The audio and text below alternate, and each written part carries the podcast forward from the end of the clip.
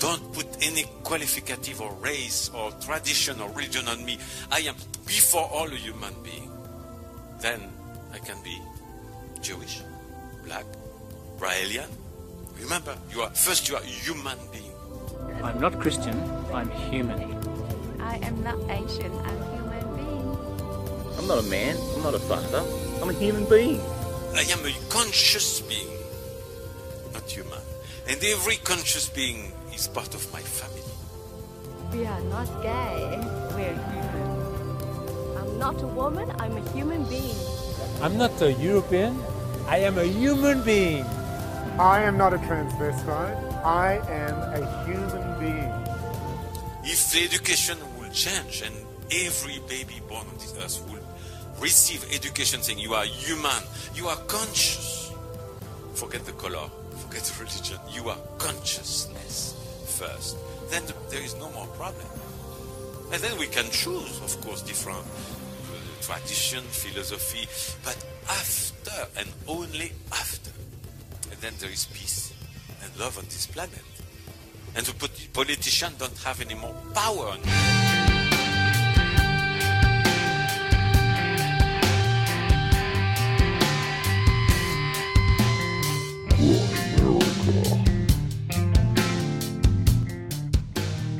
Yes, and, and you know, and Rael's, uh, you know, when he traveled to the planet of the eternal, they taught him the sensual meditation.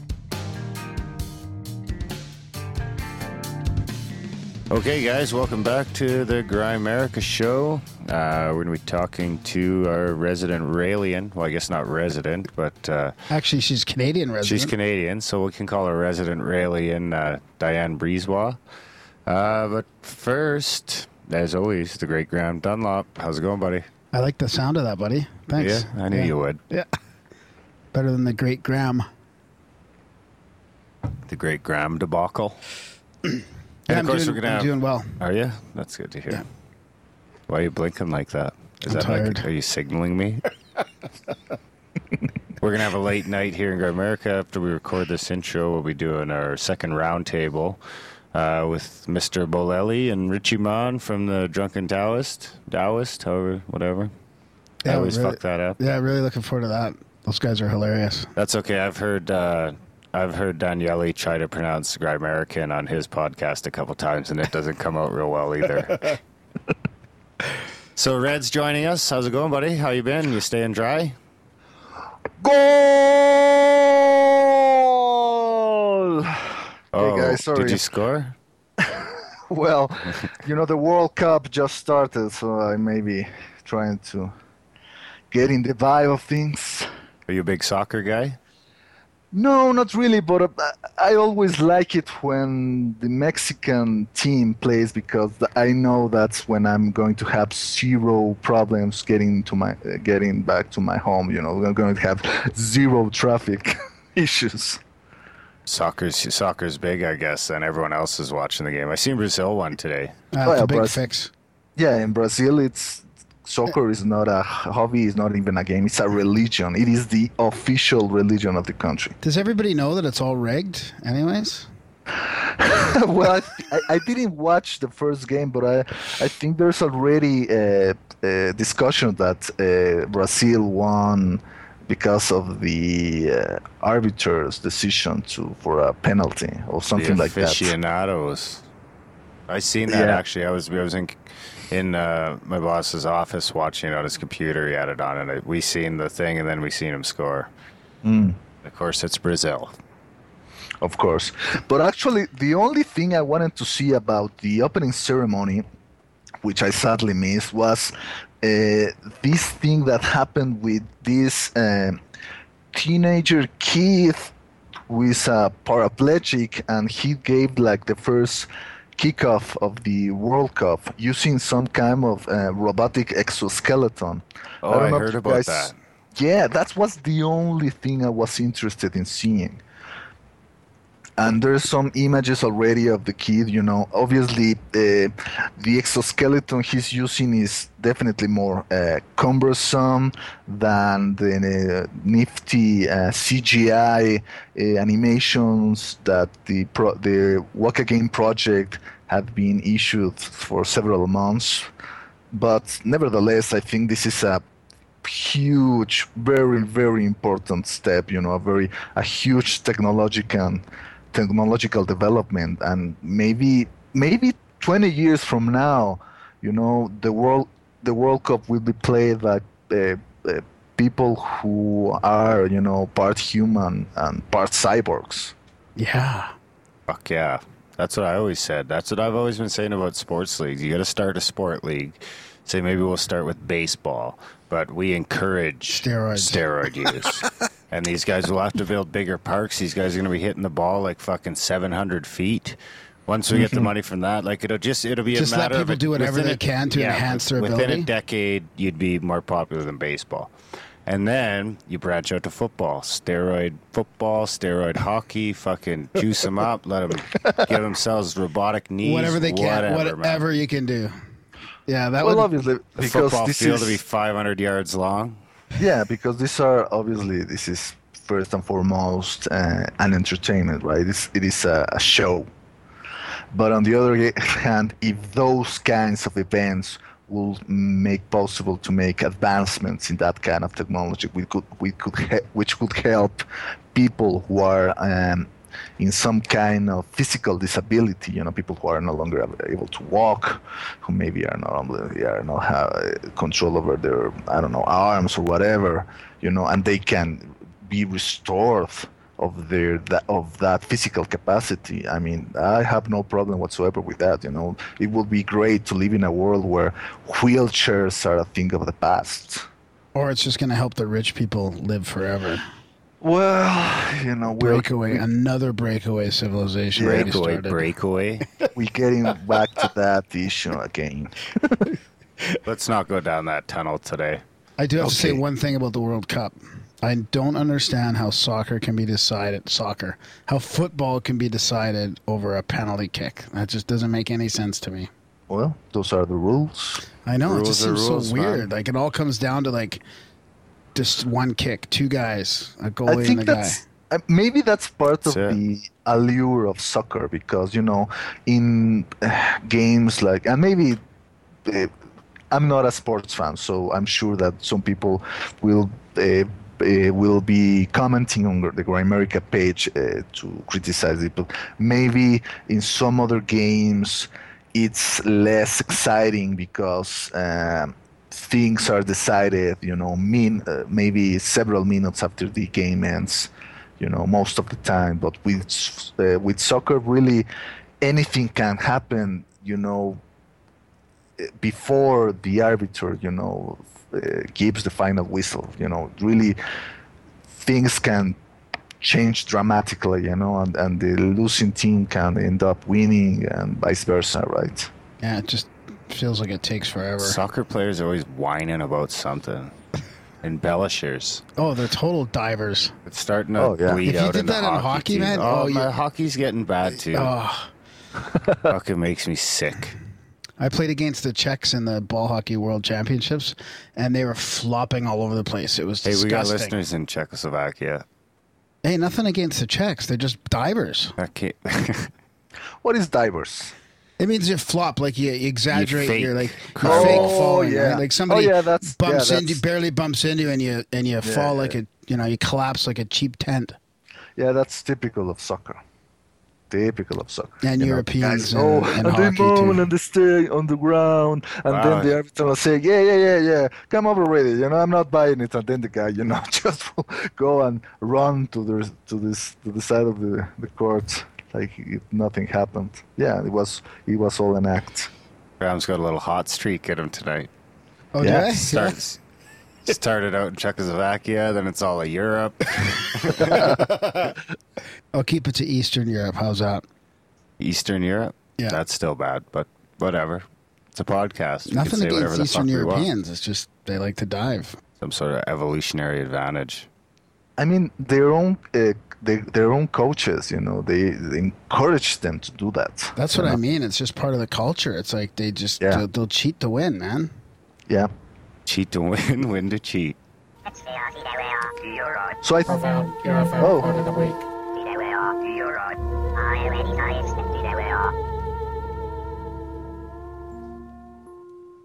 Well, this isn't fair. It's I've been caught off guard. I wanted to have a I want to have like a Raelian type UFO quote of the week, but anyways, Why did you quote Real? Rael? Yeah. Oh, I could, eh? I don't have it handy. Well, handy it up. The clock is ticking. Okay, I have one here. It's time for the profound UFO quote of the week. They got that from the jingle. Let's let's be profound then. Okay. We we use the best equipment to detect objects in our skies, even strange ones, with great results. We can distinguish between a commercial plane or other objects with our modern equipment. Concretely, from the United States, that are highly qualified sources of information, that we are inside an environment in which we have unidentified objects. Concretely, they are extraterrestrial objects, of that I am sure. We share the universe with other beings, and that's from Colonel Wilson Salgado, Commandant FAE COS dash 1 of the Ecuadorian military. Oh, Ecuador. Yeah. Well done. Thanks. Dun, dun, dun. But what about uh, synchronicity time? You got any synchros for us this week? I don't have anybody. How about you? I I think one of us has one. mm, Nothing, eh? Joey's Nah. not here tonight, so. no, no, no, no, man. Well, I've Don't got mine. It's not much one. I already rated it. Well, but I, I've rated it listeners. and, and also guessed what Graham would rate it. So here's how it went down, all right? mm-hmm. I was on the Twitter at work, and uh, I forget, it was like, um, Were you on your break? I'm always on my break. Can I interrupt you like you interrupt me? Yep, of course. Except I, I do it better. That's a bitch. I do it better. Um, so anyway, I was on the Twitter, tweeting, twitting, Twitter, twitting, twistling. I guess I wasn't tweeting. I was only reading tweets, so we'll Right. call that twistling. Tw- Twist, twi- twisting. Anyway, Oh, I see what you're saying. you see where I'm trying to go with that? It's a fucking train wreck. Anyway, so it was like one of those slideshows where you go and there's five things. It was like five, five mysteries of the ocean or whatever. And it was this Julia sound, and I'd never fucking heard of it from like 1999. With some sound was picked up by some uh, deep sea microphone uh, super loud, I guess. They didn't know what it was. And then uh, there's allegations that some fucking satellite had pictures of the area and uh, they seen some dark object, like as long as the Empire State Building, swimming away or something like that. But I don't know what's what's what's. I haven't looked into it enough about that. But the sound's real. I was listening, so I start. So I heard that. I was like, how did I never hear this? And I'm on YouTube, and I listen to the to the sound, and then I start looking at a bunch of other shit on YouTube down that rabbit hole. I ended up staying like 25 minutes past the end of the day on YouTube. So then I was driving home and I was talking to RPJ on the Twitter, and um, I was talking about. Uh, first, we started about the Julia thing, and then I think we got into something else, and I was talking about how I like ocean mysteries and shit like that, and I'd like to get a guest on about, you know, ghost ships or anything ocean related, really. USOs. Yeah, no, just like no. The Um, bloop. Maybe the Bermuda Triangle, but Okay. that might be okay. But anyway, yeah, there's the bloop one. There's a bunch of these anyway. So I was talking about that, and then I popped on uh, the MU episode. Well, well, I was still talking to RPJ about the doing an underwater or an ocean episode, and they started talking about this fucking shark, nine foot great white shark that fucking was tagged, and they found the tag on a beach. And when they ran the scan on the on the tag, the electronic tag, it showed that it had went out to the continental ridge and fucking started swimming down real fast. And then all of a sudden, its body temperature switched from 40 degrees to 70 degrees or something like that. So they're saying it got eaten, Mm-hmm. and they kind of allude to it being eaten by a something giant. Which of course it doesn't have to be. Someone could have just taken a bite out of it, or who knows. Mhm. Like a sea monster, like the kraken. Like what could eat a great white shark? The Kraken. Well, at first they they speculated that it might have been a sperm whale, right? I don't know. Because they, yeah, right. Right now, the current theory is was that the nine foot uh, white shark was killed and eaten by an even bigger white shark. You know, like a, maybe a, like a 14 foot uh, uh, shark, right? Because nine foot really, you say, oh my god, like it, it's like uh, three meters long, which is like ah, nothing, you know, when you're talking about that that species of shark. Fucking So- twice the size of me. Yeah, but it, Three of you. like I tell you, you it really is like nothing, you know. I mean, the the the shark in in the movie Jaws, it, it was supposed to be eight meters long. I don't know how many feet uh, there, those are. It's about It's like 26. Yeah, now Oh, we're yeah, talking right, about a, a really big monster, and there are even tales of even bigger sharks in the, in the sea. Yeah, so anyway, that was a synchronicity. Okay, so it's time for Graham to rate it. Graham? First of all, I have to say, now you know what I'm talking about when I put on a podcast, and it's. I was telling you about that last time we went over all these synchronicities, right? How you're listening to something or you're looking into something, and then Yeah. you play this random podcast and it pops up. Okay. I don't know. I gotta say, that's probably like a seven. oh man, I thought you will be even merciless. You know, like five, What did I I, guess? be, What did I 'cause- guess you would give me, RPJ? uh, seven point five or something like that. What did I give myself? Ah, like three point five. Oh, Three come point on! six. Yeah. It didn't feel. It didn't feel good. No, I didn't even really think of it as a synchronicity. Oh. 'cause RPJ is the one who caught it. Ah, man, that that is a synchronicity. That I think you should be more aware. I think you should be more aware of your surroundings. If you're more present, you'd you'd realize I was in my these truck driving synchronicities through the country. on. I know exactly where I was. You just didn't recognize that you're on Me- the path. You need to pay attention. No, that's pretty cool though, because a lot of underwater, like we haven't even discussed underwater stuff at all. yeah, man. Let's have a fucking Cool uh, in space, show maybe. about the Loch Ness monster, the Champ, Lake Champlain, Ogopogo Lake. I mean, I want to I want to have a show about lake monsters. So, I want to meet Justin at uh, Lake Okanagan. We'll go Ogopogo hunting there. But hey, I want to ask you first about the shark thing. So, I don't understand the body temperature thing. It, it changed. The tag changed temperature because Because it, ended was up in the stomach of, of some, a something living, else. Yeah, but here's the thing a that living the- biological entity. but the temperature was uh, allegedly higher than the body temperature of uh, a shark. So that's why at first it was thought that maybe that shark was had been eaten by a marine mammal. I wonder if it's possible it just fell off, floated to the surface, and then the sun heated it up. No, no, no, no, no, no. That's not how uh, they they read the signal, man. No, no, no, no, no. That your Occam razor is way dull. Did you hear that, Darren? Your Occam's razor is very dull. Mine? Yeah. What about if it if it went into an underground cavern or something somewhere? Well, And not- to the underground shark fo- world, where they have, where they're scared to go in the out of there because the people will get them. They should be more scared of us than we are of them. But here's But I'm the pretty thing. fucking scared of sharks. but here's the thing, uh, you know. I, I, I mean, the idea that a shark was attacked by another shark to me is a bit disquieting because maybe it's a signal that those motherfucking uh, monsters with uh, knife kind of tall uh, uh, teeth are uh, starting to get run out of food. You know what I mean? And people oh are on yeah, the yeah. I see what you mean. They're eating their own. Yeah, Yeah, you'll see shark attacks go way up when that starts happening. They'll just Yeah, so- we're an easy source of food.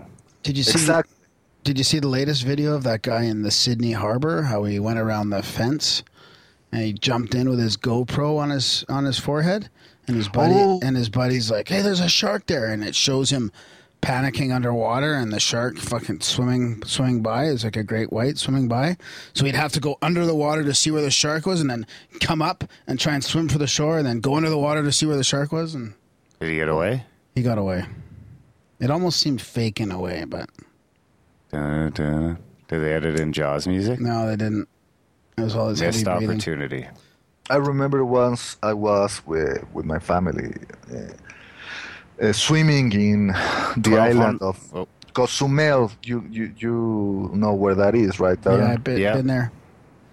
So I was there, you know, and and, uh, and in the beautiful turquoise waters of the Caribbean, you know, that is crystal clear, you know, so you can see for uh, I don't see miles, but you know, tens of, of, of meters, you know, deep uh, when you are, you know, uh, below water, and I saw very close to me a barracuda Oh, and it probably was, you know, like a two feet long barracuda. But when you are a kid and you are there, you know, them, the, I, I felt that that motherfucker was like, you know, three feet long, and I, I don't know, I probably did like Jesus and walked on water, you know, just to get out of that thing. those are creepy looking too. They're Yeah. freaky. Yeah, I mean, I, they're obviously not as dangerous as a shark, but they can be very nasty. Yeah. So I've got some feedback here, Darren, if you want to hear. Spam, Absolutely. Some spam gram. Spamgram. Yep. Don't spam Darren. You just spamgram. That's the jingle then? That's Darren's little homemade Uh, somebody needs to do jingle. that. Somebody needs to do that properly. It'll sound better when it's when it all comes together. So this is Spam Erica. Spam Spammermuck. That's the title of this email. Spam Erica. Kind of, yeah. So Okay. just wanted to say hi from Norway. I accidentally came across your channel on YouTube and now I'm hooked. Nice show, interesting topics, and good humor. Was listening on headphones in bed last night, broke out in laughter and woke up the whole family when Darren said, Wonder if he's got a brother named Mike Hawk. that was epic. funny, Epic. funny as fuck. I definitely spreading the show around to my friends over here. Norway loves the Grimerica show. Keep up the good work, guys. Very entertaining. So, yeah, thanks, Halver from Norway. We love Norwegians too. So Yeah, sweet. that's awesome. That was uh that was probably the first time we've we've ever fucking lost control like that on laughing like that on the air. Yeah, I think so, yeah. yeah, that was uh, It was too much. yeah, it was a bit much. The funniest part was you didn't catch on right away. I had to say it. I was my head. bursting out laughing, and and I was just kind of watched you because you were just like, "What?"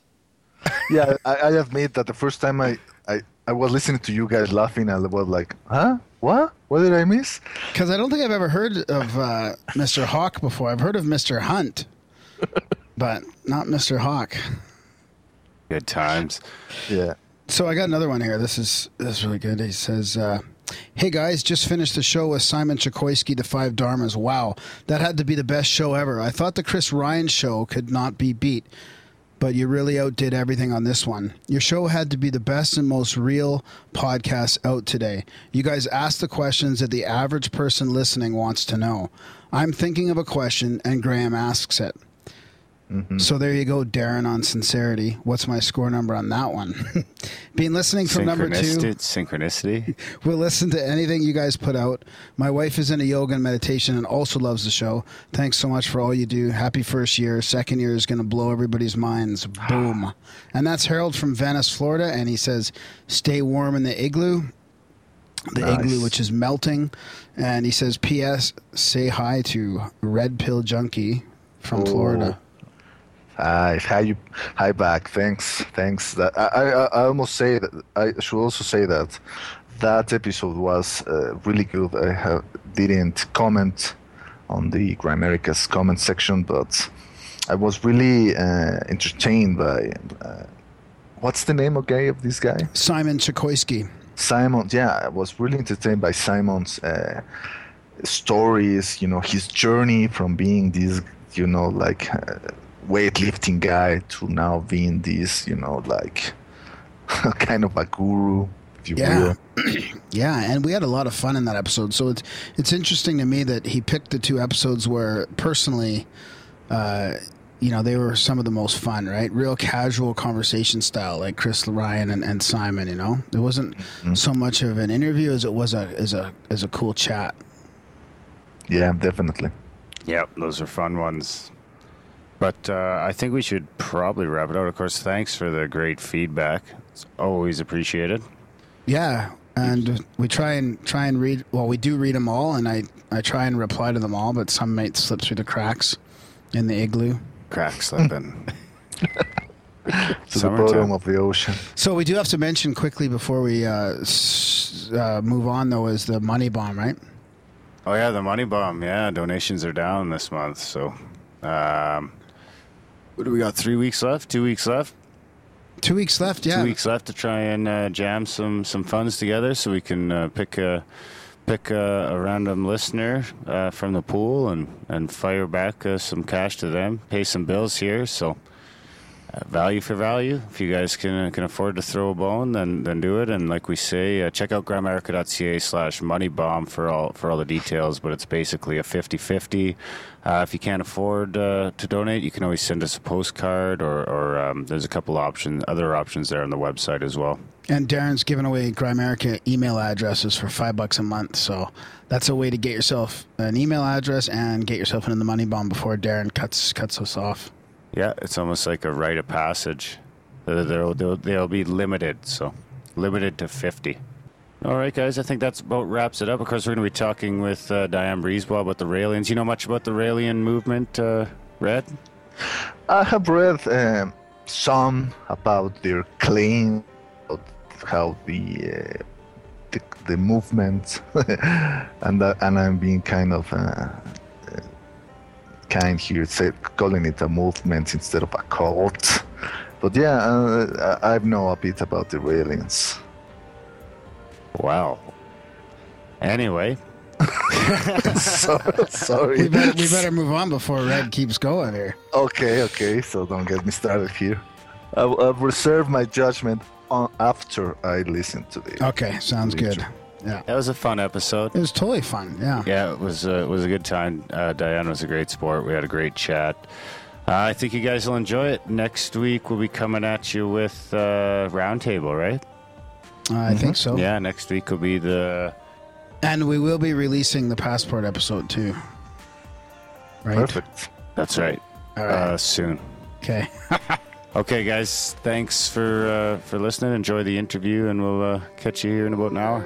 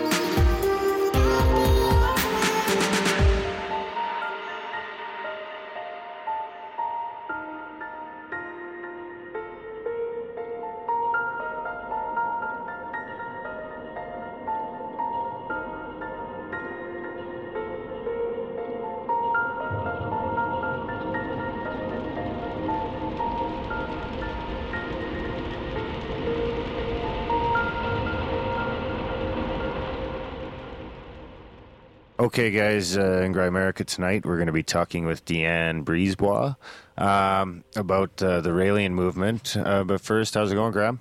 Hey, Darren, I'm doing pretty good, buddy. I'm looking forward to to this talk. We've been thinking about it for a while. Yes. So, uh, you want to give us a quick rundown before we jump into it with Deanne? Yeah, sure. So for decades now, you know, in the background here, we've had this this Raelian movement been steadily growing, and as far as I know, it's like over seventy thousand members and uh, in ninety seven countries.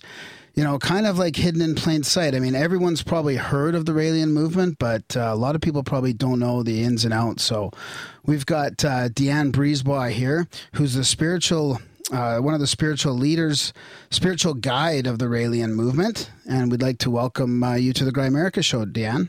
Great. Thank you very much, Graham. Yeah, Thank you for uh, it- inviting me. you're welcome. Yeah, I suppose uh, first there's probably I don't know there's probably a, a chunk of our listeners that, that might not know what we're talking about. Um, could you just give us a, a quick rundown on the ins ins and outs of Raelianism? Is it? Yes, yes, of course. Uh, well, the Raelian movement uh, was started in, uh, uh, well, after uh, the founder had an encounter with an extraterrestrial.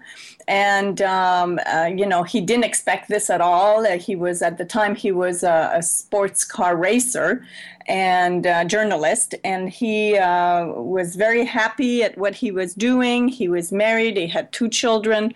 And uh, one day he decided to uh, use a different road to go to work. And um, uh, it was in, in France, in the central France. And uh, he saw a big light in the sky that attracted him. So he um, uh, uh, went into this volcano park.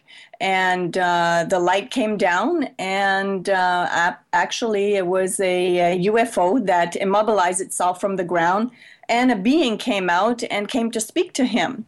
And so, uh, you know, he was regretting not having a, a, camera with him, uh, but uh, you know, it was. Um, it was a very short encounter, and uh, the being told him to come back uh, the next day at the same time. And uh, this being entrusted him with a message uh, that was addressed to um, to the whole of mankind uh, for us to understand our origin. And so, what the uh, the extraterrestrial explained to him uh, as they met for six days in a row for an hour a day, uh, and you know they explained to him that they had come a long time ago um, to create all forms of life on Earth. And at the time, the planet was fully covered with water, but they um, with gigantic um, uh, bombs, they created a, a, big hole where the water rushed in and um, the dry land appeared. And, and this is what we uh, read in Genesis in, in the Bible. And uh, so they're, you know, they have sent, um, they created all forms of life.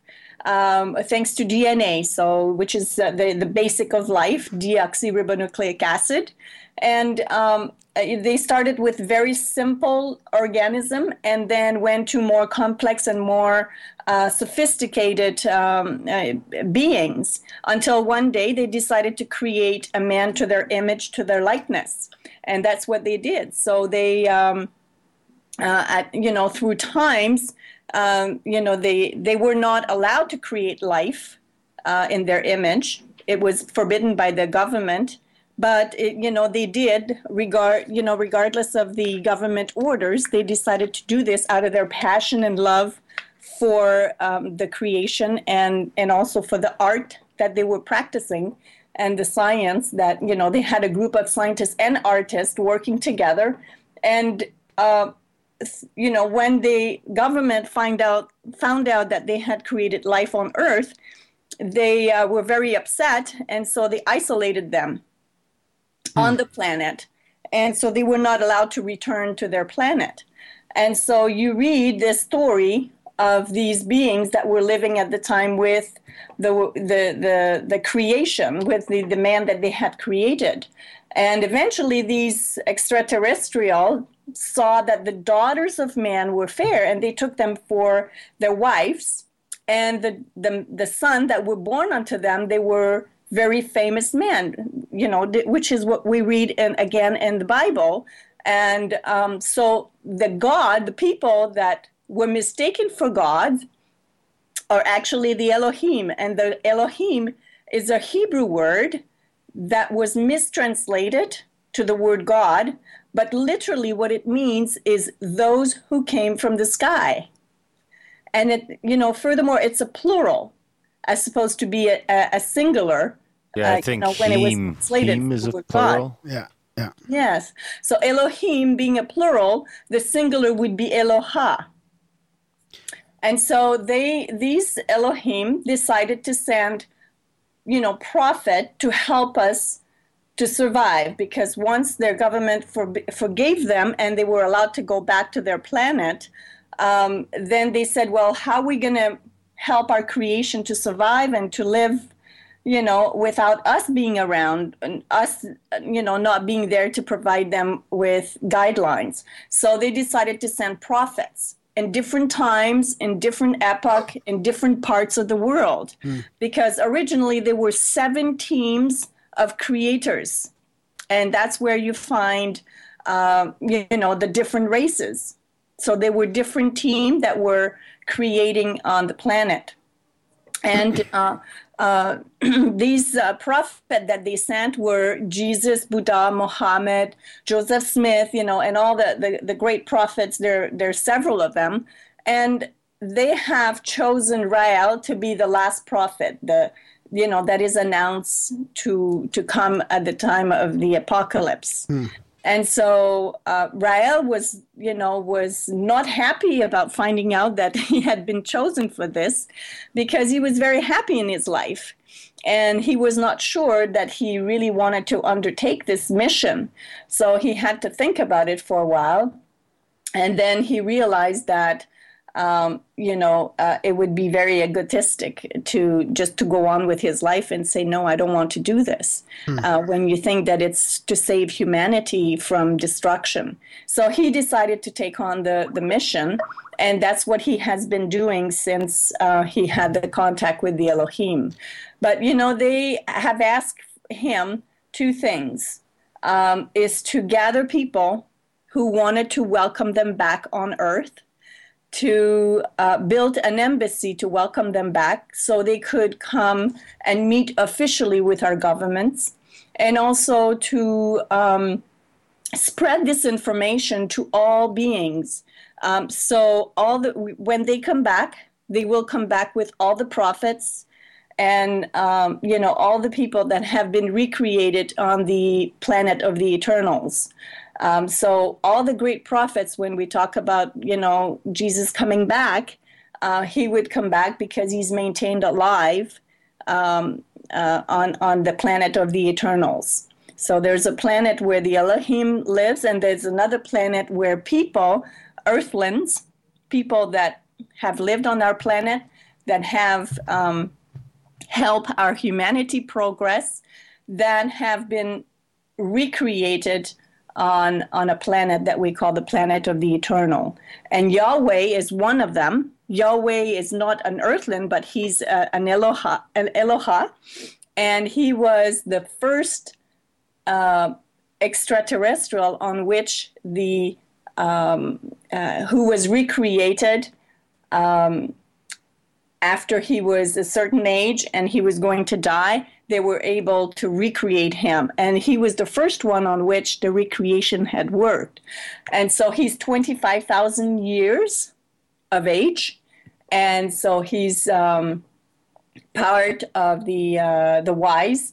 And he's part of, uh, you know, he's actually the one that uh, Rael has met um, when they had their encounter. And he's actually the father of Jesus and he's also um, uh, you know he explained also that um, rael had been chosen for this mission but he was also conceived for this mission so it was um, uh, quite uh, shocking for him to hear all this information but he has decided to go on and to pursue um, and to take on this mission to spread the message everywhere on the planet.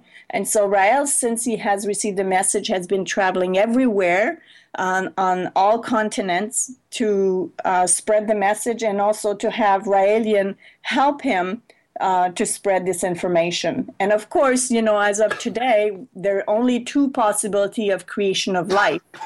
You have either we are born uh, and um, I mean, we were created by an almighty God, um, and supernatural, or we are the fruit of evolution, where we came from a drop of water that became a fish and that became eventually a, a, a, a mammal and eventually became a human being. So, this theory or this um, uh, creationism, because we are atheists, we do not believe in God. Um, you know, is another possibility of the creation of life that we're offering people. Yeah, yeah. Okay, wow. That that uh, leads us to a load of questions. So, yeah, thank you for explaining that in such depth. I do have a quick quick question here. So, Rael is where Raelians come from, and then the the actual name of the ET race is still is still the Elohim. Or yes, what, or? the the the Elohim are uh, humans uh, but they they just live on a different planet that has a different environment, and therefore, for them, they could not live here because they do not, you know, they do not um, live in the same atmosphere that we live in, uh, you know, here on the planet. But they are they can travel and they can come here and um, but yes they you know they they are extraterrestrial but they are human. They look like us. They have same physiology. We were created in their image so they look exactly like us. Two oh, hands okay, two okay. arms two legs. Mm-hmm. yes. Okay okay. I i get it. So how far back then do, do you guys say that um that they they started this whole process of creation like he, I thought I read somewhere like thousands of years. So do yeah, you guys so have approximately a... thirteen thousand years ago. Oh, interesting. Hmm. And sometimes people would say, "Well, how come you know people find uh, bones or or you know?" Um, uh, uh, archaeologists they think that they they have found um, you know a dinosaur maybe that was many more years. Um, well you know when they came on to create life on earth there was no life.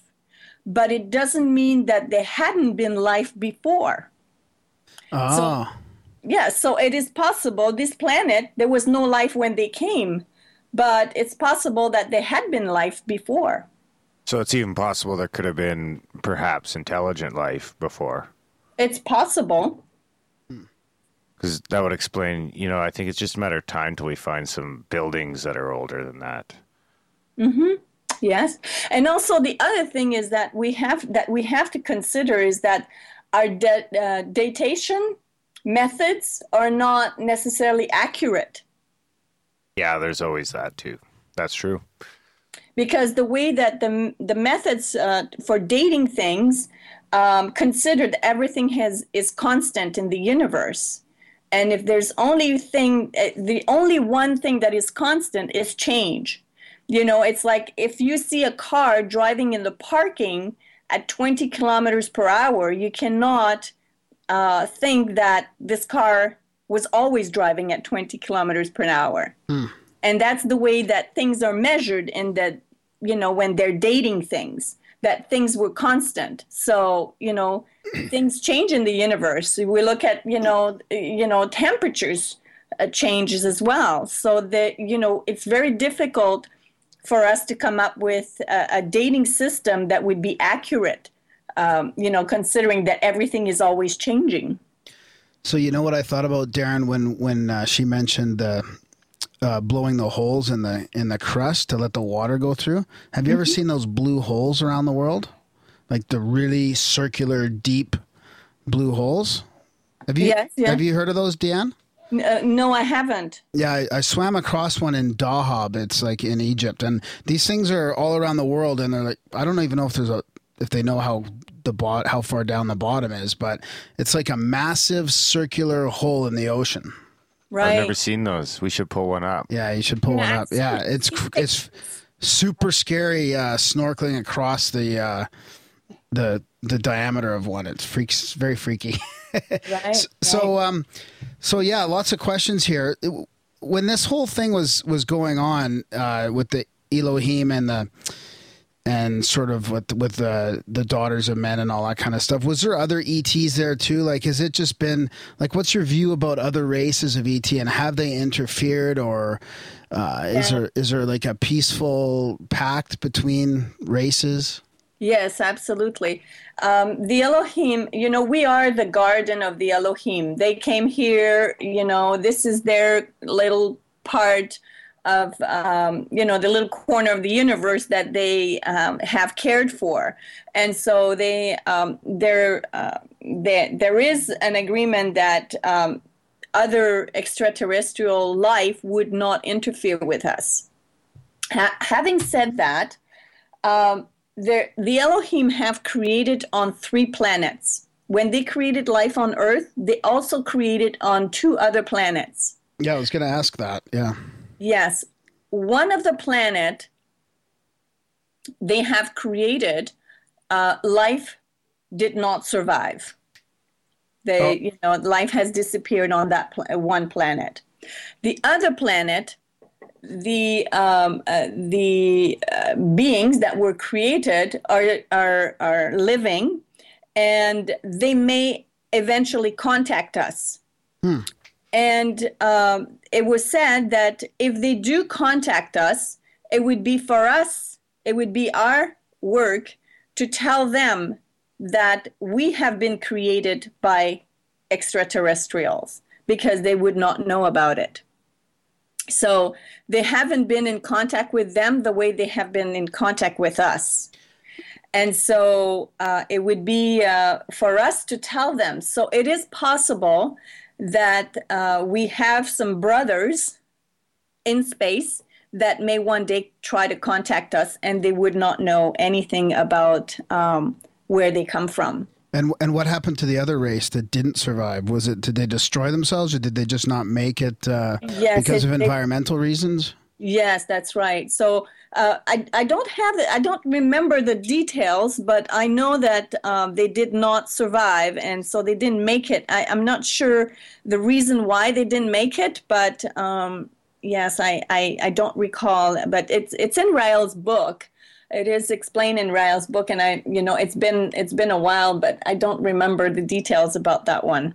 Is that the big book that's uh, available on your website, like a free download? Yeah, absolutely. Okay, so that's the- intelligent design. You can read it. and, You know, the intelligent design when it was first written, it was written in French, and uh, it, it it includes three books. So, intelligent design includes the first encounter, and then two years after the first encounter, Rael had a second encounter with the extraterrestrial. They came back two years later. And um, uh, also, uh, in the intelligent design book, there's a third book that was written after um, to answer some of the questions that people were asking about the first two books, uh, about the message and about um, you know questions that uh, people had frequently asked questions, and and then he in the second part of that book he provides more information that he was not allowed to release until a little bit later. So he um, writes a little bit more information, and that's where he tells us about, uh, um, you know, that he had also uh, been created for this mission. And so his father is also, um, you know, the father that, uh, the father of Jesus. So he's like half brother with Jesus, but also that um, he was um, conceived for this mission and to you know eh, his path for all his life had been already um, been planned and then he had the, the ultimate choice to decide if he was going to undertake the mission or not And and that was that's decades ago. So your movement is has it steadily grown? Like where are you at now for members? Like it is astonishing how Yes. how how widespread your your movement is. Yes, it is, and you know, it's been uh, since you know the the movement started when uh, Rael had the first encounter. It took him about a year to to write his first book, and then to get it published and to uh, to start, um, you know, uh, people reading it. It took a while, um, you know, but the first uh, two years were uh, about um, you know um, writing his book and getting it published and then two years uh, that was in 73 is um, december 13 1973 was the day he had his first encounter. And then the second encounter was october 7 1975 and on october 7 1975 um, they came back and they told him that they were very happy with the work that he had done. At the time he had published a book and he had gone to a TV uh, station. And once he went on the TV station, lots of people start writing him letters saying, I want to help you. I'm interested in, in helping you uh, spread this information uh, on the planet. I speak different languages. I could help you translate, you know, the book and all that. So he had lots of response and lots of people that were interested in helping him. And so he started uh, creating, um, you know, the organization that, uh, that we know today. And so, two years later, when they came back, they told him that they were very happy with what he had done. And they also decided to take him uh, aboard the spaceship. And he traveled to the planet where the Eternals are living. And so he was taken to that planet, and he, for 24 hours, he spent 24 hours there to experience, and they showed him how they recreate a human being right in front of his eyes. And that's all detailed also in his in the book Intelligent Design. It's in the second part of the book, which is the second, actually the second book in in French, and. Um, uh, you know, that's when they gave him more information. They taught him the sensual meditation uh, technique to help him because uh, the first uh, year after he had the first encounter, he developed ulcers. He became very sick because it transformed his life. Hmm. You know, he he he was very happy at doing what he was doing, and so all of a sudden, uh, you know, upside down, and um, you know he he wasn't sure if he would. It's interesting how he was chosen as he was very he's a, already a happy and content guy. Like it's it makes me wonder if if you have to be that way already right? You know you're not going to need this external gratification to make you whole and content. Right. And i think that also um, you know he was followed by the elohim all his life and so I think that um, you know the experiences that he had in uh, in his life, he was very close to nature. Um, you know, he was also uh, an artist. You know, he played music. Um, he was very much. Um, you know, he he was not into having things. He was he was already happy uh, the way he lived. And so, um, and this is truly what the Elohim have been teaching uh, in, the Raelian philosophy is really a philosophy not about having, but a have a philosophy of being, and and being happy. Um, you know, n- not having. That was one of my next uh, questions. Was some of the principles that you guys follow, like happiness and love, that type of thing, right? It's very sort of your sort of cliche spiritual principles, but that's what you guys have been talking about for decades, right? Yes, and, and you know, and Rael's, uh, you know, when he traveled to the planet of the eternal, they taught him the sensual meditation, and sensual meditation is is um, something they have taught him, so he could teach that to us. And sensual meditation, basically, it's the awakening of the mind through the awakening of the body. Mm-hmm. The, bo- the body and the mind are linked and you know if, if, if you think about it we are linked to our environment through our senses. You know we can see and we can feel uh, we can uh, hear uh, you know in our environment everything we can touch we can taste. Um, and so the, when our, our brain is the most uh, in, a, in a state of awakening is when we can uh, uh, awaken those senses so the more you try to awake your senses, the more you, you will be connected with your environment. And so in his seminars, he teaches people how to to uh, to you know fine tune our senses. You know, uh, like for instance, uh, you know, you probably have done this in the past.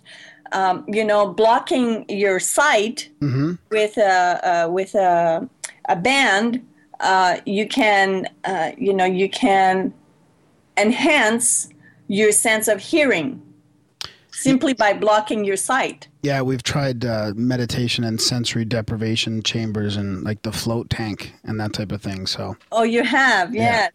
So, you know, just by uh, blocking your senses or doing a meditation, one of the meditation that Rael teaches is a meditation on void, which is blocking all your senses one by one until you you become like a rock.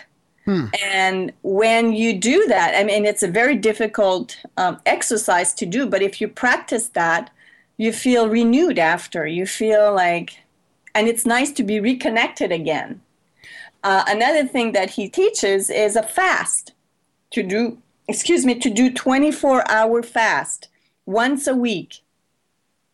So if you fast, then you first of all you you allow your body to cleanse, and secondly you um, you you you give your body a break, and um, when you eat again, you enjoy it even more Yeah. and you can do it in a in a more conscious way. You know, you you break your fast with a fruit, and you can truly, truly taste the fruit. Uh, you know, more consciously. So it's um, you know, there's small exercises that you can do at home. Uh, you know, on your own. And Rael teaches these things, um, you know, to enhance your your different senses. Do you guys all do that? Do you guys all fast once a week? Yeah, I do. I, I have been fasting once a week for many, many years. And, you know, truly, when I don't do a fast, if I skip uh, from fasting because I'm traveling or for some other reason, I really miss it. So it's something that I, I, I really feel I need to do. If I don't do it, I, I say, oh, I can't wait to do my fast. You know, so, and it's very simple. Fast is just, um, I have dinner let's say on the Thursday night, and then I'll have dinner again only on Friday night. Hmm. So you skip two meals, and you know it's not very long. You sleep for you sleep at night, and you wake up in the morning, and you drink water all day, and then you have dinner. I've been I've been fasting lately. I've been fasting between meals, and that's hard enough. Oh, really? trying trying not to snack. Yeah, well, what you can do is just drink water in between your meals, and you'll find that you, you- you're not hungry as much. This is true. At the same time, the water is cleansing. It's helping you. It's helping your body to uh, to heal. So, um, have you had any experiences of your own? Or I guess I don't know. Like, have you? uh, Did, have, have most Raelians have they had their own experience, or is this kind of all based on on Rea, what Rael saw? Well, I'll tell you that um, uh, there are some Raelians that um, have uh, witnessed very interesting um, uh, events. Uh, when you know we have a four celebration a year. Raelians, we celebrate um, the first encounter, the date of the first encounter, December 13. Then we celebrate also October 7. We also celebrate the first Sunday of April, which is uh, uh, um, the uh, celebration for the creation of life. And we also celebrate August 6th um, because of August 6, 1945, when the atomic bomb fell on Hiroshima. The Elohim realized that we had arrived at a time that we had enough scientific knowledge to either self destroy or to enter the golden age. And so at that point, they decided to send the last prophet. And so Rael was born on September 30, 1946. Huh. And so um, we always celebrate August 6th as year one, you know, year one in 1946. And then, um, you know, and so on. So now in Raelian, uh, the Raelian philosophy, we are in year 68. And So this this August will be your 68th anniversary. uh, actually, August uh, August 6th that is coming is going to be August 6, 69. Oh, that'll be a big one. Yes, year 69. And so um, on August 6th, one year in August 6th in Japan, Raelians were gathered to celebrate uh, in Hiroshima. And they were in a park and they were together and they had done a meditation. And when they opened their eyes, there was a UFO above them and it start um, there were angel hair falling from the sky. And what what year was that? Did you say? Um, oh my goodness, I don't remember the Like was it was it a year. long time ago? Because that was uh Yeah, it was some time ago. yeah yeah okay. And um, so there was one of the Raelian who's a scientist.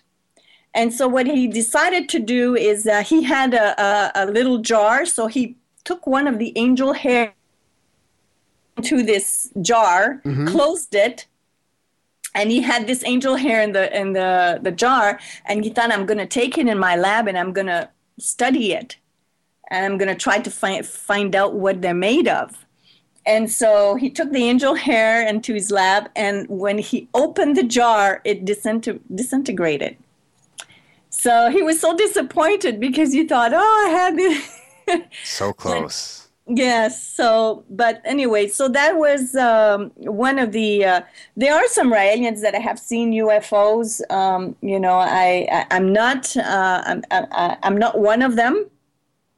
Um, I have seen them often in my dreams because I'd love to to welcome them in the embassy, and so often, you know, I've done meditation, seeing them arriving, and um, you know, being uh, the day that they arrive and they they come with with all the prophets, and so this is, uh, you know, I'm like the the the little girl who can't wait to to see them coming back, you know. How long this- have you been this, in it for? This kind of ties in with CSETI. Do you guys like? Do you is do you guys do you guys get any members that came from CSETI?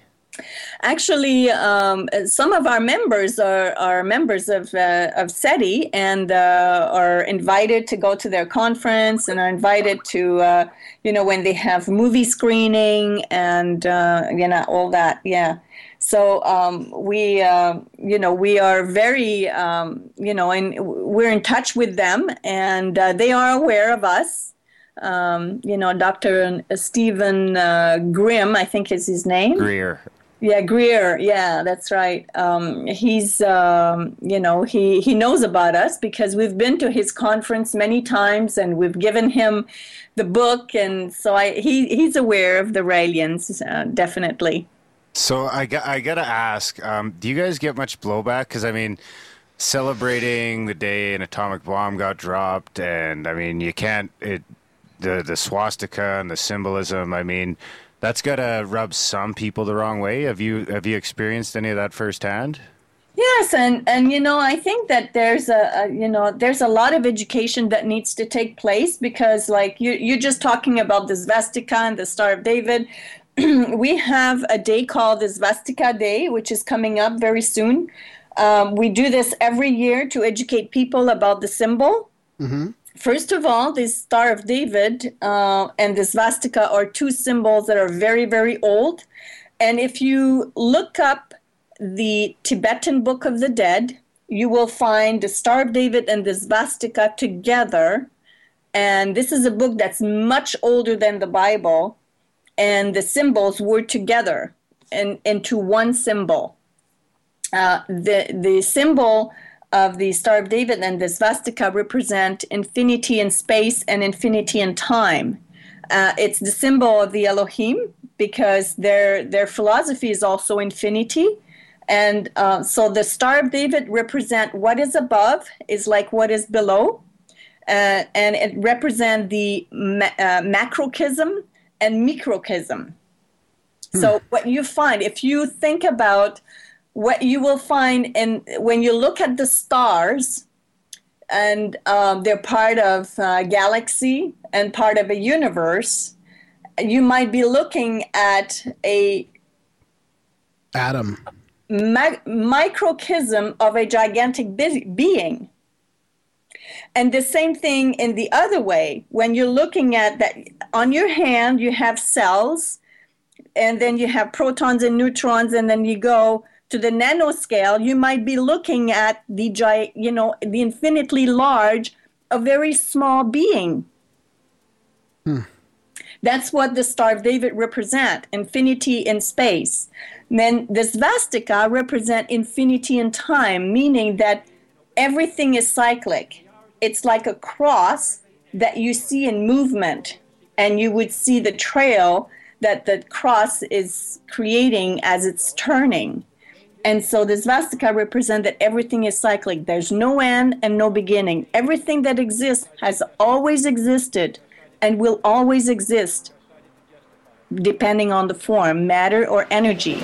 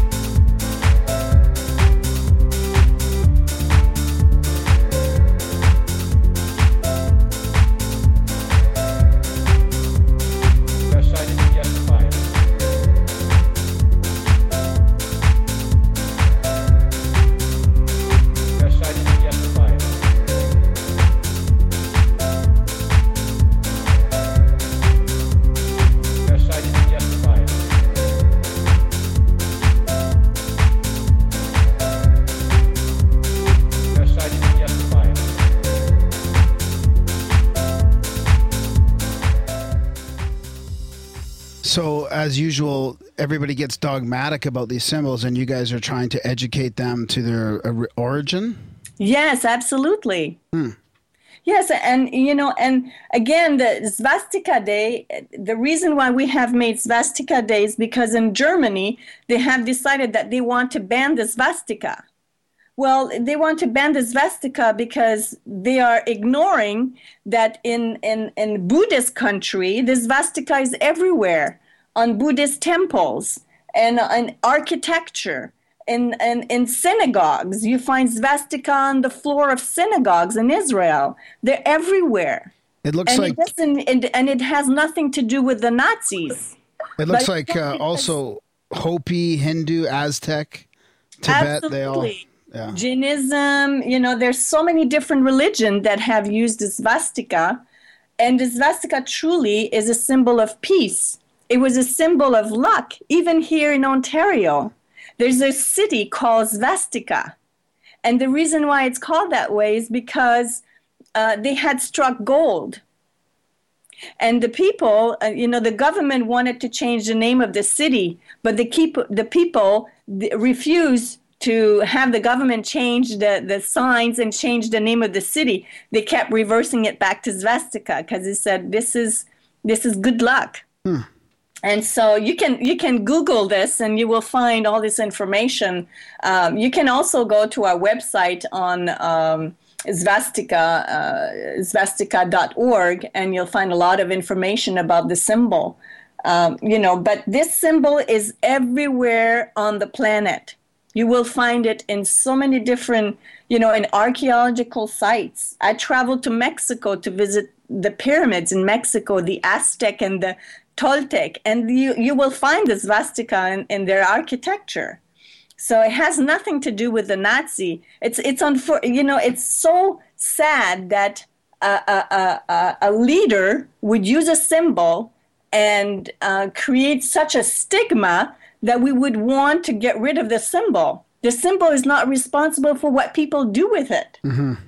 You know? Yeah, yeah. But people get stuck with the idea that the Nazi used it. And you know, and uh, and and on top of that, the symbol was slanted. It was not in in the same position. But you know, people get you know think that this the symbol means uh, evil. It doesn't. It means good luck. It's well-being. If you talk to any Indian, you know, it's a good symbol. Yeah, you can't disregard the origins of that symbol just because somebody uh, used it for for evil purposes. Yeah, but you got to think about branding. Branding. so, so what about the the rest of the UFO community and the UFO movement? Like, what do you guys think about all the sightings? And then you guys must also get blowback, like Darren was saying, from from the UFO community, the people that kind of no longer support the ET hypothesis or that type of Yeah, thing. well, you know, uh, there there are a lot of people that are, uh, you know, non-believers, and you know, and I respect that. Uh, there's some people that need to see, they need to touch before they believe. Um, you know, it's uh, you know, there there's all kind of people, and I respect if they don't believe. Um, you know, but I think that um, there are a lot of people that have seen UFOs, and some of their sightings have been explained because uh, they were either airplanes or hot air balloons or something else. Um, but there are a number of sightings every year, and they are increasing. The number of sightings are increasing every year, especially here in Ontario. We've, we, you know, th- there was a report just recent uh, indicating how, you know, we had like 20 times the number of sightings uh, more than a few years back. And so they, the Elohim said that they would show themselves more and more and it's it's it's normal that we're going to see them more and more because th- these are the signs. It said in the apocalypse you know you there will be signs in the sky. When the apocalypse is there there will be signs in the sky. For us these are some of the signs. And you know we've been requesting um, i think we've made eight requests to israel to have a piece of land where we could have the embassy there. And uh, they have turned us down. So just recently, um, we've made a request, um, you know, to the, to the representative of the International Raelian Movement um, that uh, are officially, you know, handing over the project file for the construction of the embassy of the Elohim to the Canadian government. Ah. So this is uh, very fresh news that I'm telling you because this press release just came out yesterday. Oh, very nice. so we're Canadians, obviously. We're in Cal, close to Calgary. So where do you know where this embassy will be? Well, this is very interesting because you may not know this, but right in your province, uh, in the city of St. Paul, Yes, yes. you know about this? Uh, Alien, little la- is yeah. that the alien landing pad? Yeah. So you do have a landing pad for extraterrestrial. And just recently uh, in Hawaii, uh, there's a, another group that have requested the government of Hawaii to have a landing pad, just like St. Paul. And they would like to have a landing pad. And so they're the second group that have requested uh, to have a, a, a place specific uh, on the islands to so a UFO could land. So you know there may be a lot of skeptic everywhere in the world, but there are some people that true believe, truly believe that there are there is life out there, that we're not alone, and that they will want to come to give us their scientific knowledge, or they will want to come and visit us. Mm-hmm.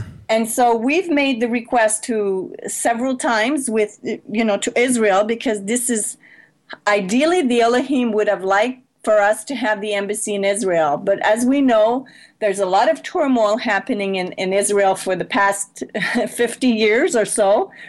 And so they have um, not, you know, given us, you know, after seven refusal from, from the state uh, of Israel, you know, to answer to our to our request, you know, we decided that we're going to offer the opportunity to, you know, to host this historic project because you know, to, to, to all the countries of the world because this is a great opportunity to bring a great uh, uh, boost to the economy of that country. Because imagine if if uh, there was a country that accepted to have uh, an embassy to welcome extraterrestrial, and and the extraterrestrial came, how much uh, tourism that would bring to that country you know to to see uh, you know and to uh, be close and to be able to see these UFO landing. You know, so it's, uh, you know what's funny is I uh, wonder if it'd be more than uh, Colorado. Colorado. What do you mean? The weed tourism. Oh, I wonder yeah, if alien of course. tourism would be oh my more. god, You it would blow so? it away. Are you kidding You me? think so? So it's funny though you mentioned Israel because that's where my sighting was. I saw a UFO in Tel Aviv. So wow, you know, yeah, you are fortunate. You know, yeah, beautiful. That's yeah. Well, it was it was pretty, uh, yeah, pretty uh, profound. So Israel's uh, holy land to the aliens too, I suppose. Yeah. Yes, and uh, we have uh, the Raelian movement in Israel, and uh, there's a, a, a, a, a guide, a bishop, who is um, in Israel. And uh, several years ago, he um, uh, blew the shofar, which is uh, this trumpet, um, as it is announced in the Bible, that, um, you know, the, it, the last prophet will be here when you hear the, um, the shofar. And uh, so um, several years ago, uh, Leon uh, Melul, who's uh, responsible for the spreading the message in, in Israel, he went to um, to blow the shofar on the um, uh, place where the the pilgrimage. Often people go pray, and uh, so it's a public place. And so um, it, it, was very interesting um, the reaction of the people, and um, I think that uh, you know all the the things that um, you know we have done to to have Israeli and there are a group of Israeli in, in Israel and, and also in Palestine.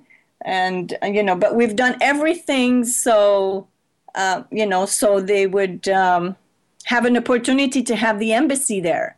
And if it's not going to be in Israel, we thought maybe it could be on Mount Sinai. Yeah. And so, yeah. you know, I mean, that's another possibility. But at this point, since Israel has refused to to um, to answer our request, then we're going to offer this opportunity to all the countries of the world.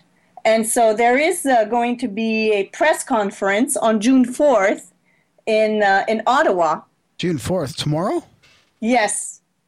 Tomorrow, uh, you know, the Raelian Movement will host this press conference in at the uh, Ottawa Marriott Hotel. Okay. Uh, to talk about uh, the uh, the embassy file um, that will be uh, handed to to all the attending journalists. So if you're interested, you could get a copy of this package. You know, we could uh, we could send it to you through uh, through mail, and uh, you could talk about it some more. Yeah, yeah, for sure. Yeah, I'll get Graham can send over our uh, PO box after after the show. Yeah. So it, does that mean that St. Paul is actually uh, have a potential candidate here to increase its landing pad potential? You know the the um, the problem that we have encountered so far, uh, you know, it's the extraterritoriality. You know, only the army has this privilege um, of extraterritoriality, and you know, I think it it's it's a concept that doesn't exist um, uh, right now. So if we wanted to have a, a place where the UFO could land, the Elohim would like to have the extraterritoriality because they could have the army, you know, um, attacking them. Oh, I see. Yeah, yeah, yeah. So an embassy is a place where you are protected. Yeah, yeah. Protected yeah. space. Yeah. And so in this case, we also need to have the protected airways.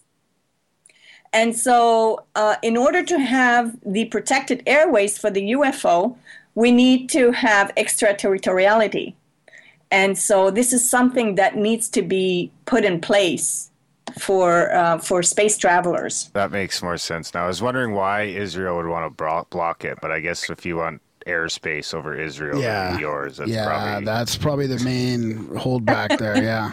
Yeah, so it's uh, you know, it, it it's something that doesn't exist right now that we would have to put in place. You know, just like you know, um, um, when the army is flying, they have uh, they have specific corridor that they're allowed to to fly in. Uh, but you know, as soon as they go out of their corridor, then they could be you know intercepted and so by by it by that specific country army mm. so you know uh, there is no um, extraterritoriality, extraterritoriality. I'm sorry, um, where people, you know, could not go into this corridor. So, you know, and and of course, understanding our background and uh, seeing how violent we have been, um, you know, I think this is the least they can ask for. yeah. You know, making sure that we're not going to be attacking their vessels or, you know, trying to kidnap uh, a UFO to, you know, to try to, uh, uh, you know, uh, observe it and test it and do all these crazy things that we'd like to do to any extraterrestrial we would find. yeah, yeah. So are they are they in contact with other groups of of people at all? Do you think, or or is it just basically no, through uh, Rael? said that they would they would contact only one person uh-huh. because we know how you know you probably heard the telephone game before you speak to several people and you know everybody hears a different thing yeah so there's only one messenger and rael is the representative of the elohim So if they were to come uh, on Earth to meet officially with the government, they would want their ambassador to be present, and you know he would be their spokesperson. So Rael, uh, you know, would be uh, the individual that would be um, there to to speak in their name or to simply to uh, arrange uh, for all the leaders to meet with them. Yeah. Darren, Darren So you got a uh, couple. this is this is huge, you know, and I think our humanity. Uh, sometimes I wonder if we are truly ready for this. When you Yeah. when you look at what's happening in, you know, in Nigeria and uh, what's happening in in all different parts of the world where there's so much, you know, in Afghanistan and in in uh, you know in Israel, we are so violent and we have so much to learn uh, spiritually. I think it's polarized, though. I think we have people that are, uh, you know, increasing their level of consciousness, and we have people that are, um, you know, still very violent, right? So, yes. and and then you know, I don't know what to believe anymore with the uh, with the mainstream media and what's really going on in the world. I, you know, there's there's two sides to every story, and I don't know. It's usually the truth is somewhere in the middle. I just That's, in the why- book. that's why it's always best to go to the source as opposed to be relying on the media to provide you with some version of the truth. yeah, right. So, Darren, do you have some questions here? Yeah, I've got a I've got a few questions from uh, a few listeners sent in. Um, they they seem to there, there's quite a few on on cloning, so I thought maybe before we jump into those, you could we could maybe touch on what exactly the cloning connection is to to the Raelian movement. Well, the cloning is that when Rael traveled to their planet, um, they, you know, they have shown him how with uh, one cell they could recreate the entire human being. And uh, the way it's described in the book, and, and I don't know if you've seen, uh, and if you're a, a, a fan of Star Trek, but I remember watching an episode Oh yeah, where a, of Star Trek that describe exactly what's in Rael's book, where um, you know a cell was um, uh, put into this machine, and then all of a sudden the body start cr- being created.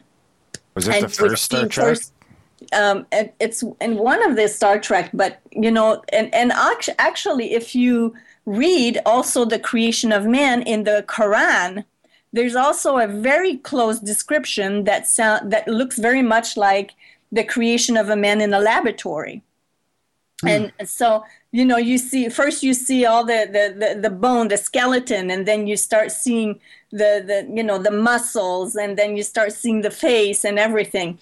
And so what they did is they took a picture that Rael had on him, and they recreated a being exactly looking like that person on the picture.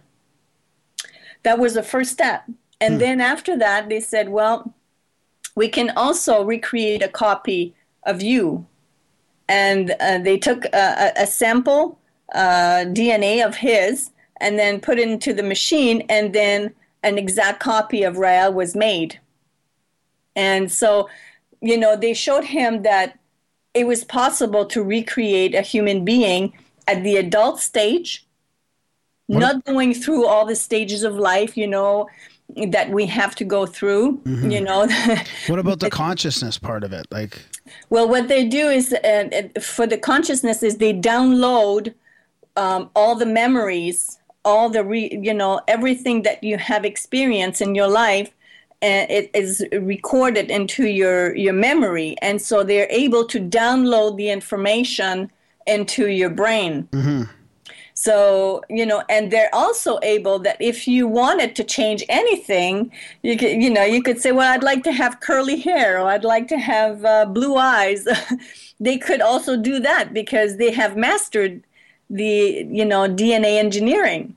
So, uh, you know, they they could recreate you the way that you want. But basically, uh, the cloning, the reason why we believe in cloning is that it's one step. If we're able to recreate a human being, eventually we will be able to, we will say, we will um, continue doing um, progress in our science, and eventually we would be able to recreate a human being at the adult stage without having to go through all the the phases of you know teenage and teenager and then to become an adult and you know go from infancy to to teenagers and to adult. So um and you know uh, it's unfortunate that we were programmed to live 120 years but because we do not live very health in healthy ways and we put a lot of pesticides in all our food and we develop cancer and we die when we ha- when we're starting to gain a little bit of wisdom and we have all this knowledge that goes to waste because it's it's lost. And so if we were able to recreate and one day this is a, a debate that society will need to have is how can we uh, who do we if we could recreate an incredible being who has done incredible things for humanity you know uh, if we could recreate that being Who would it be? you know who would it be if we you know if it was somebody who contributed so much to our to our wellness and to make us grow or you know it could be an artist or it could Jim be Morrison. you know whoever it is what are the standards and what are the policy that we need to put in place to recreate a being and so that's a debate that we will need to have as a society as to if we are going to recreate you know uh, uh, you know Einstein or a genius that you know I don't know I'm just naming someone but you know it could be anyone It kind of gets into eugenics in a way, right? I mean, all of a sudden there'll be, uh, uh, you know, discrimination. Well, yeah, we need to decide. We would need to decide what are the criteria that would allow you to be elected to be recreated. Wow. Uh, you know, what if we could recreate Gandhi? yeah. You know, so are you, so are you guys working on this? Have you guys cloned anyone yet? Well, uh, you know, there is a, a, a Raelian who uh, ha- has a business, and you know, uh, she has done some cloning. Um, but truly, uh, you know, I, I'm not in touch with her, and I do not know what she's doing uh, in terms of uh, her scientific, uh, you know, uh, progress. Uh, but she she did clone some individual, is what she said. But just like you, I haven't seen that child, and she what she told us is that in order to protect uh, that child, so it would not be taken away from the parents, uh, she has chosen uh, not to uh, reveal who that was, and so the parents, you know, would not lose their child, and so she'd rather lose her credibility than you know uh, having parents losing their child. So, you know, it's unfortunate, but. Um, you know, I don't know what she's doing, but uh, f- philosophically, you know, we we were hoping that she would be successful, you know, at doing this. So I think that you know, uh, I don't know where she's at and what she's doing right now, but I'm hoping that um, you know one day she would be able to uh, to do this, whether it is her or somebody else.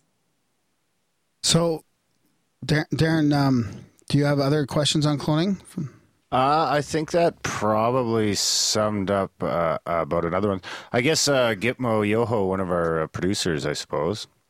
Um, I, I think you've already addressed his first question. It was cloning is illegal in the U.S., but not in other countries. Um, we can clone animals, so notwithstanding the ethics, what's stopping it? I suppose it's legislation and shit, right? Yeah, but apparently it's happening in other parts. So, Yeah. So his second question You know, was, oh, go ahead. Is that how can how how can you stop scientists from doing science? You know, it's very difficult. It's like you know telling an artist that they cannot do their art. yeah, well, even the the ETs, right? Their scientists went against uh, the Yeah. government, right? Yeah, they did because of the passion that they had for their for their you know for for what they did. Yeah, yeah. Yeah. So his second question is: Human cloning is said to have already happened. The Raelian prophecy is that the aliens will return now. And he's wondering if there's ev- any evidence that they may have or they may be in the process of. Or Uh, well, you know, I, I do not have any evidence whatsoever that they exist. I do not have a piece of metal or a rock or anything like that. And truly, um, I think that it, it's best that way because anybody can create any kind of, you know, uh, can say this is a proof, and then anyone would try to destroy it. So, um, you know, I think the proof are everywhere.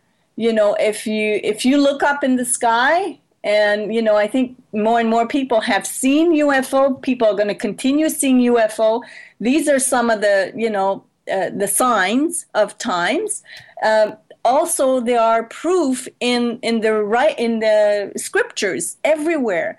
Every religious book has something in the scriptures that that describes that there were people from another planet visiting.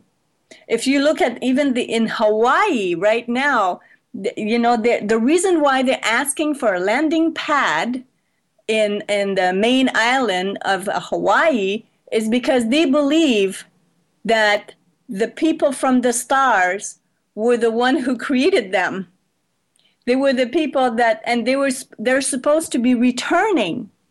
So um, you know, that if you look in all the scriptures, you will find, uh, you know, signs. And if you if you're interested in UFO, um, you know, you will you will find proof somewhere. But what is a proof for me may not be a proof for you. Yeah, I, I kind of. Ag- yeah. I kind of agree with you because uh, pictures, videos, you know, you can't prove they're real. You can just prove they're fake. So, you know, You all this evidence, 70s. all this evidence that happens, and uh, no, you can't really prove anything's real like that.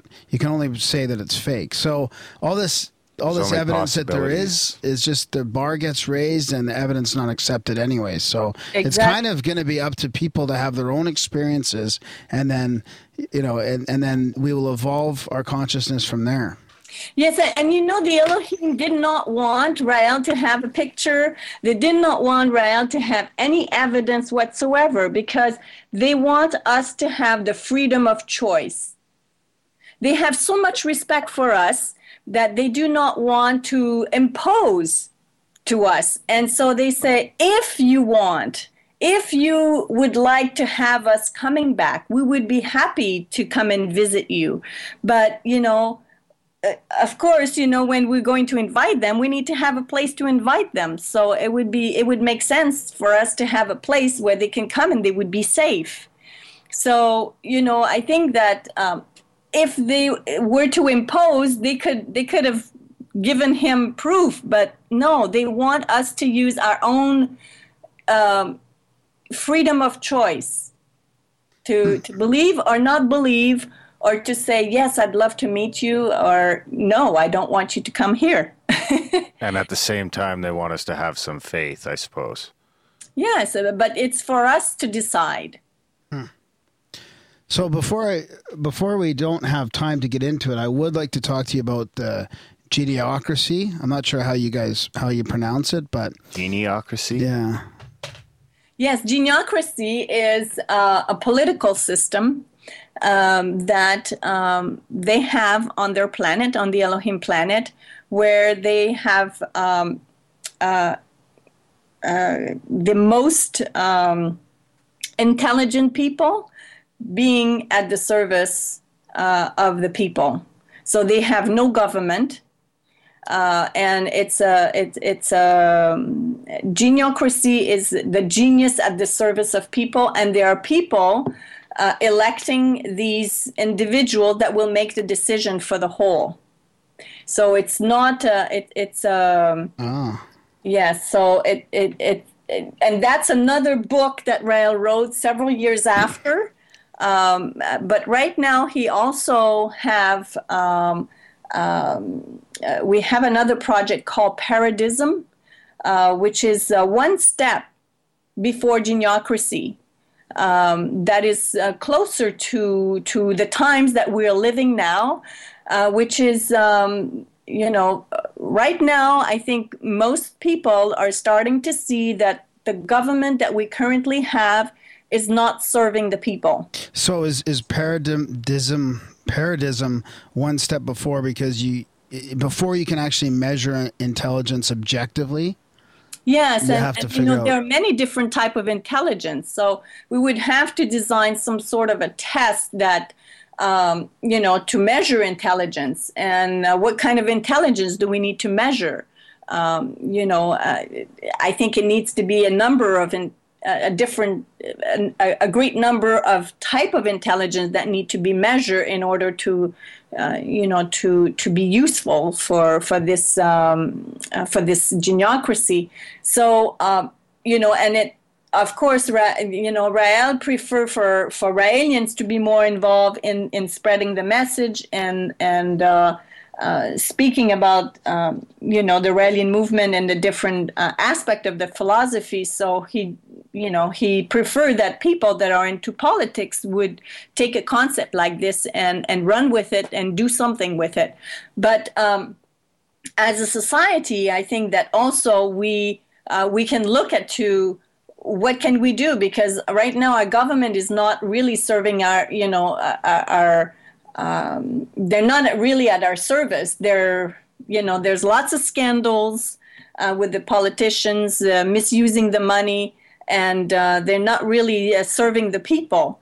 And so, uh, paradism is having a, a, a world where uh, people do not have to work, but we have robots and technology uh, using nanotechnology, investing in nanotechnology so we can start having science being at the service of human. So we could do the things that we were created to do, which is to uh, to create.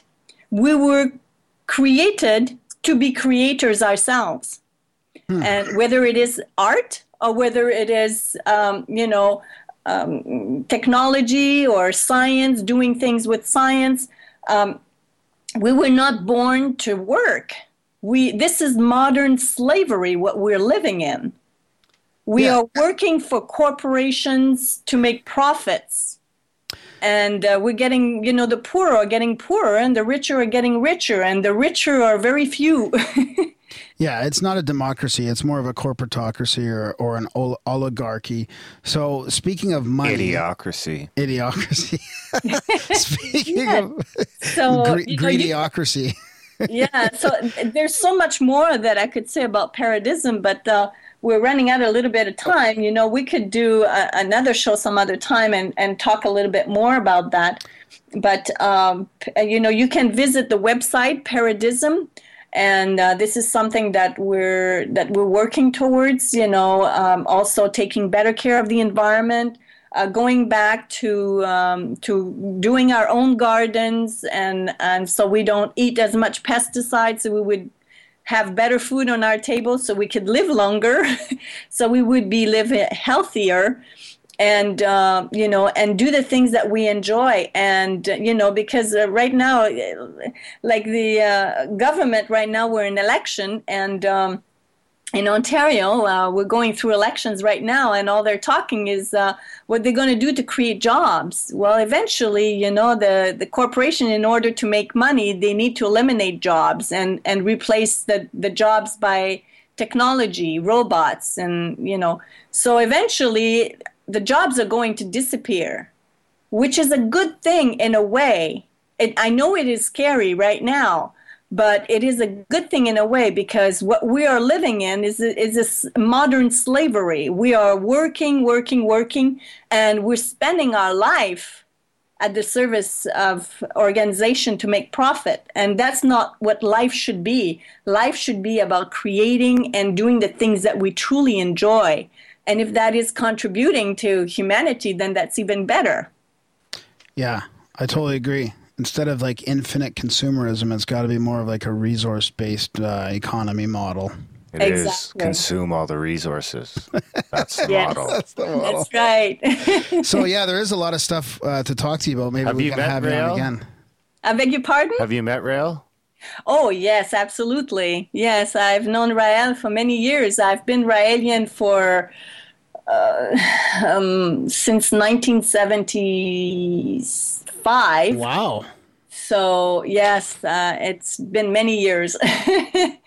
yes. And and do you guys all have regular jobs, stuff like that, or Yes, some of you? absolutely. Yeah. We live in Yeah. society and we have regular jobs, and uh, being Raelian is just, uh, you know, it's our philosophy. So um, we gather uh, once a month and we, we do activities also uh, throughout the month.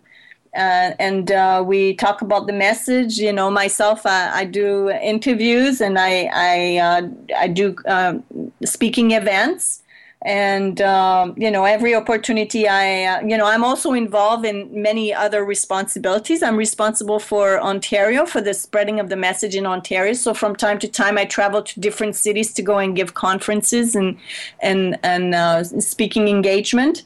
And um, yeah so you know i have a regular job because uh, everything i do for the movement is uh, is free uh, i do this on a volunteer basis. And Right. There's not one Raelian that gets paid for doing, you know, for spreading the message.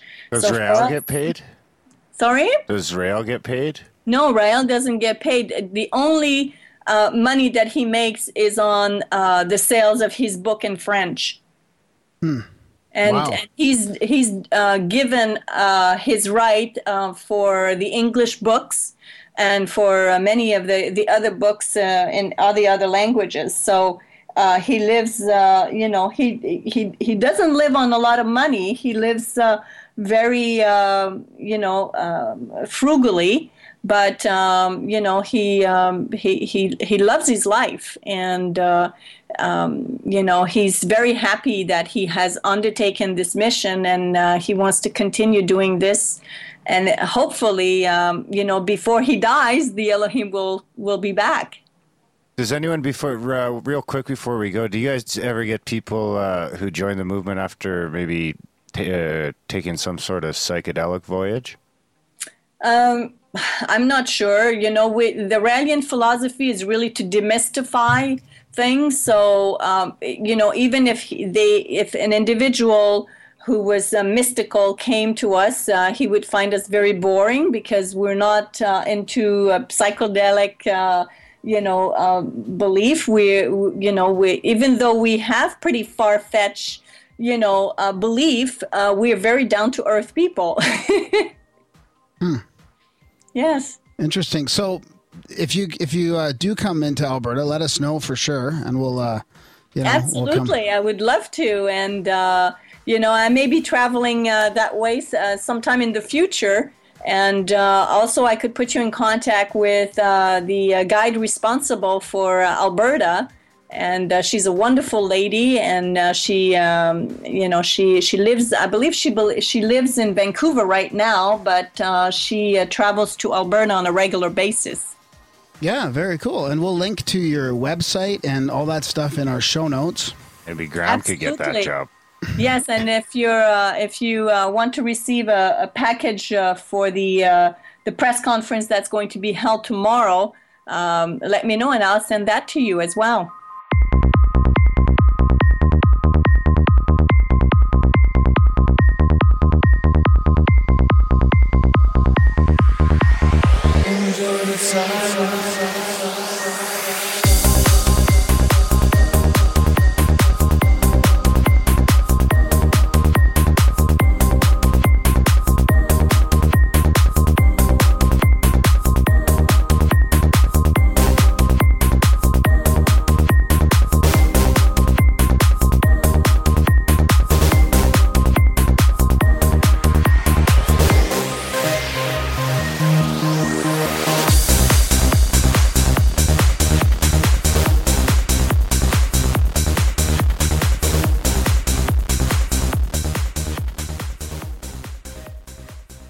Welcome back to the Grimerica Show. That was our chat with Diane Brisebois of the Raelian movement. Yeah, that was a fun one. Yeah, that was Learned some good. things. Yeah, Are you uh, you all in? I'm all in. I figured. I was actually wondering if we were going to see you back at the studio or if you were just going to drop off the face of the earth. off at some sex party someplace. Oh, well, that's one thing we didn't really ask her about. I think that a lot of people will be disappointed in that part of it. Uh, we didn't really get into the whole, you know, walking around half nude thing and all that. Well, that's because the Grimerica show is uh, Respectful. respectful. we will talk. We'll talk to her about that next time for sure. But uh, she did forward me a, an interview with her on CTV actually about the embassy asking Canada for four square kilometers of land because they've got the forty million dollar plans for the embassy. Perfect. Tax dollars at work. Hey man, I guess it would be tax dollars. It would be donations. No, it's not. They're not My asking for money. They're not not asking for money shit. to build it at all. The money's all privately raised by them. Yeah. They're just asking for four square kilometers of land. So I say nothing, give it man. to 'em. Give it to them. The airspace thing is a little sketchy, but Just I don't think don't fly it's less sketchy if it's not over Israel. That's right. Anyways, CTV was actually quite respectful with her. I was uh, happy. I don't think that would happen down south in America. I don't know. They'd, they'd sort of make fun of it, but the guy was actually, you know, giving her the respect. In America. America. So We got next week roundtable. Uh, Daniele Bolelli, Richie, Richie Man, Rich Evers. Uh, that guy's a riot, man. yeah, that was fun. Yeah, yeah, that was a good time. Hopefully, one day we'll get to do a face to face around the table, but uh, it was still fun. Uh, so and next week, passport, passport will come out, and the roundtable will come out next week. So it's kind of a double whammy. So Yeah, more, and- more bang for your buck. And do you want to give everybody a little teaser of who you got lined up for a quick little chat? Sheldrake, Yeah. yeah, yeah, he's coming on June thirtieth, I I think. can't wait for that. So yeah, that one's uh, coming up. So thanks for listening, guys. As usual, you'll find links to everything we talked about in the show notes, all the music you heard. Uh, hit up the money bomb. Help us Yeah. pay some bills. And uh, We want to thank Diane again for coming on, and I want to thank uh, the guys that sent us feedback for the show too. That was quite humbling. yeah, yeah, let's humble the shit out of Graham. Spam him. Spam Graham. Spam Graham. That's G A G R A H A M. at grimerica.com. Yeah. And tweet Darren at Grimerica. Yeah, sweet tweets. All right, guys. Thanks for listening, and uh, we'll see you next week. We are the ones who have created a forms of life like this. From outer space we came down. Can't you believe? Then so much time must pass by